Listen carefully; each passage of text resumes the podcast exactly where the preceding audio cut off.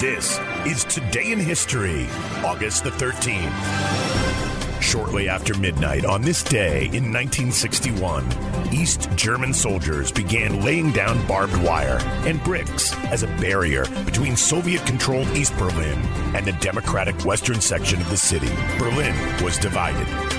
On this day, in 1942, Walt Disney's animated feature Bambi had its U.S. premiere at Radio City Music Hall in New York.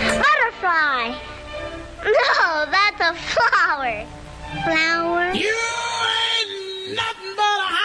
On this day in 1952, the classic Hound Dog is recorded for the first time by Big Mama Thornton.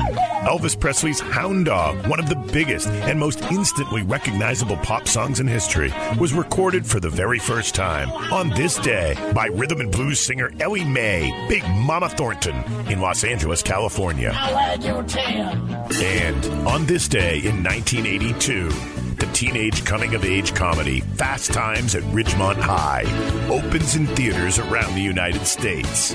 Written by Cameron Crowe and directed by Amy Heckerling, the film follows a year in the life of high school students Stacy, Linda, Mark, and Mike, along with their assorted classmates and teachers. The ensemble cast featured the then relatively unknown future A-list actors Sean Penn, Nicolas Cage, Forest Whitaker, as well as Judge Reinhold, Eric Stoltz, Ray Walston, and Anthony Edwards. Why don't you get a job, Spicoli?